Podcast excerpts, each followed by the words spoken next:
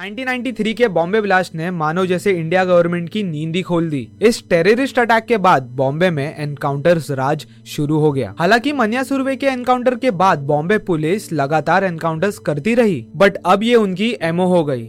उन दो दशकों में बारह सौ एनकाउंटर्स किए गए, यानी कि बारह सौ गैंगस्टर्स का एनकाउंटर किया गया। टेररिस्ट अटैक का मेन अपराधी दाऊद को बताया गया एंड गवर्नमेंट को किसी ने ये टिप दी कि दाऊद दुबई में छुपा है, इसलिए दाऊद को वहां से डिपोर्ट करने के लिए इंडियन गवर्नमेंट ने यूएई गवर्नमेंट से रिक्वेस्ट की। बट दाऊद की पहुंच यूएई गवर्नमेंट में बहुत गहरी थी, इसीलिए यूएई गवर्नमेंट ने इंडिया को साफ साफ मना कर दिया एंड ये कहा कि दाऊद दुबई में रहता ही नहीं है। बट इंडियन गवर्नमेंट ने हार नहीं मानी, उन्होंने पूरी कोशिश की एंड सिनेरियो ऐसा हो गया था कि दाऊद ने खुद सरेंडर करने का सोच लिया था। वो कभी हुआ नहीं, क्योंकि अगर दाऊद सरेंडर कर देता तो कई सारे पॉलिटिशियंस की पोल खुल जाती, इसलिए उन्होंने ये कभी होने ही नहीं दिया। And just like that government ने दाऊद से बॉम्बे में अपने पैर जमाने का मौका छीन लिया। जहां एक तरफ गवर्नमेंट द्वारा दाऊद पर प्रेशर बनाया जा रहा था, वहीं दूसरी तरफ उसके गैंग में उलट पुलट मच रही थी। जब से छोटा राजन दाऊद का राइट हैंड बना,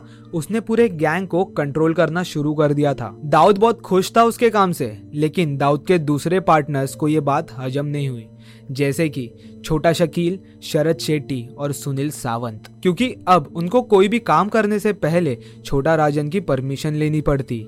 उनको थोड़ी सी जलसी हुई कि ये कल का आया हुआ लौंडा अब हम पे कंट्रोल कैसे कर रहा है, और इसी शिकायत को लेके ये लोग दाऊद के पास भी गए।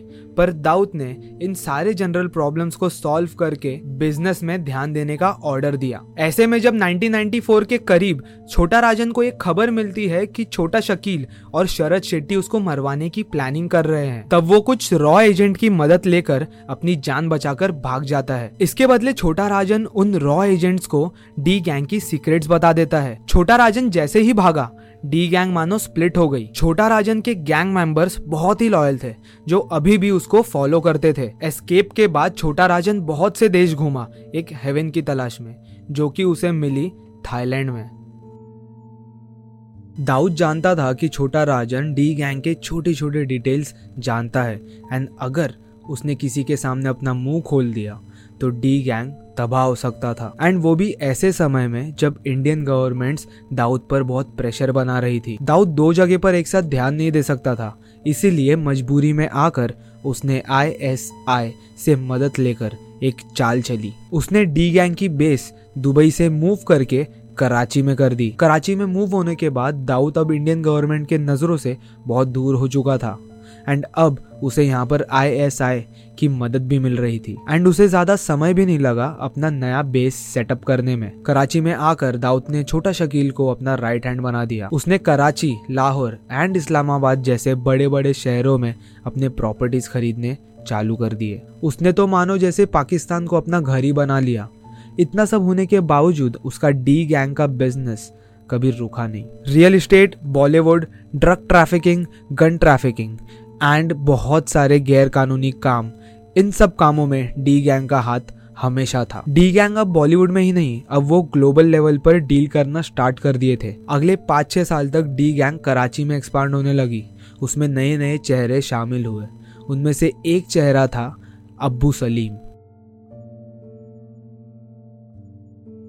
अबू सलेम ने नाइनटीन नाइंटी थ्री के बॉम्बिंग से पहले संजय दत्त के घर में गन्स एंड एक्सप्लोजिव छुपाए थे। ब्लास्ट के बाद बॉम्बे में रहना अबू सलेम के लिए सेफ नहीं था, इसीलिए वो बॉम्बे छोड़कर दुबई शिफ्ट हो गया। दुबई आके वो दाऊद के भाई अनीस इब्राहिम से क्लोज हो गया एंड उसके लिए वो काम करने लगा। माफिया द्वारा बॉलीवुड पर कब्जा करने में सबसे बड़ा हाथ अबू सलेम का था। उसी ने नाइनटीन नाइंटी फाइव में फिल्म डायरेक्टर सुभाष घई और राजीव राय पर हमला कराया था and eventually nineteen ninety seven में टी सीरीज के फाउंडर गुलशन कुमार को भी मरवा दिया। इसी दौरान भारत का फाइनेंशियल कैपिटल बॉम्बे से मुंबई बना, बट इस नाम को बदले जाने से शहर पर कोई बदलाव नहीं आया। मुंबई भी बॉम्बे की तरह खून में लिपटा हुआ था। छोटा राजन अब थाईलैंड में बैठकर यहाँ पर धंधा चला रहा था एंड अब मुंबई में छोटा राजन और डी गैंग में गैंग वॉर शुरू हो गई। हर दूसरे तीसरे दिन या तो कोई बिजनेसमैन, कॉन्ट्रैक्टर या तो गैंग मेंबर मारे जाते और दोनों ही गैंग को इस चीज से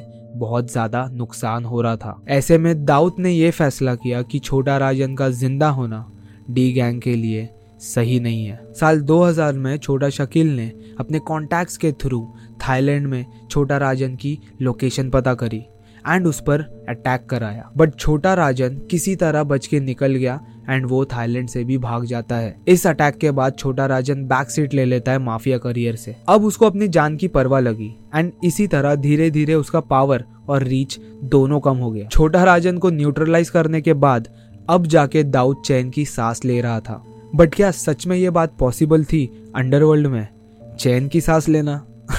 नॉट फॉर दाऊद। छोटा राजन पर अटैक करने के एक साल बाद ग्यारह सितंबर दो हज़ार एक को अमेरिकन्स की नींद वर्ल्ड ट्रेड सेंटर के गिरने के आवाज से खुली।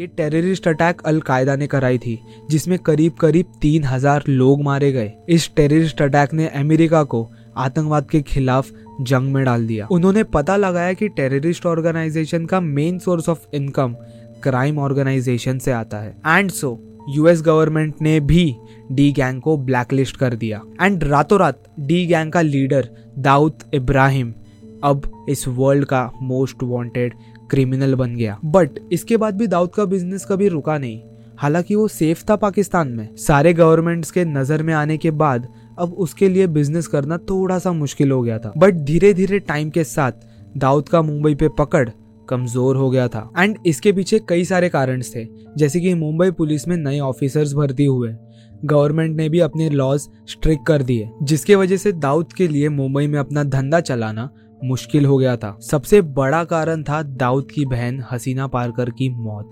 कहा जाता है कि मुंबई में डी गैंग वही चलाया करती थी। आज के टाइम पर डी गैंग मुंबई के लैंड डिस्प्यूट्स सॉल्व करती है एंड छोटे मोटे एक्सटॉर्शन करती है, बट जस्ट बिकॉज मुंबई से पैसा आना थोड़ा कम हो गया इसका मतलब ये नहीं कि डी गैंग खत्म हो चुकी थी। दो हज़ार पंद्रह के फोर्ब्स के ऑल टाइम लिस्ट के अनुसार दाऊद इब्राहिम वर्ल्ड का सबसे अमीर गैंगस्टर्स में से एक था एंड वो इस पूरे लिस्ट में दूसरे नंबर पर था पाब्लो एस्कोबार के पीछे। डी गैंग अब इंटरनेशनल सिंडिकेट है, वो पंद्रह से ज्यादा देशों में लीगल और इल्लीगल धंधे चलाती है। इनका मेन सोर्स ऑफ इनकम अभी भी illegal guns and drug smuggling से आता है। इंडिया में इनका बिजनेस फेक करेंसी का था, बट डीमोनेटाइजेशन के बाद इन लोगों को थोड़ा झटका लग गया। मुंबई में पकड़ कमजोर होने के बावजूद दाऊद का इंडिया से कनेक्शन कमजोर नहीं हुआ था। कहा जाता है two G scam and IPL spot fixing में भी डी गैंग का हाथ रहता था। अब रही बात डी गैंग के दुश्मनों की, यानी कि अरुण गवली और छोटा राजन। अरुण गवली और छोटा राजन दोनों ही जेल में बंद थे। अरुण गवली को दो हज़ार आठ में अरेस्ट किया गया एक शिवसेना लीडर के मर्डर के लिए एंड अभी वो नागपुर सेंट्रल जेल में अपनी उम्र कैद की सजा काट रहा है। वहीं दूसरे तरफ छोटा राजन इंडोनेशिया में नकली पासपोर्ट के साथ पकड़ा गया एंड तुरंत उसको इंडिया डिपोर्ट कर दिया गया, जहां उस पर सत्तर केस पेंडिंग है एंड उसमें से चौदह केस अभी भी कोर्ट में चल रहे हैं। छोटा राजन अब तिहाड़ जेल में अपनी सजा काट रहा है।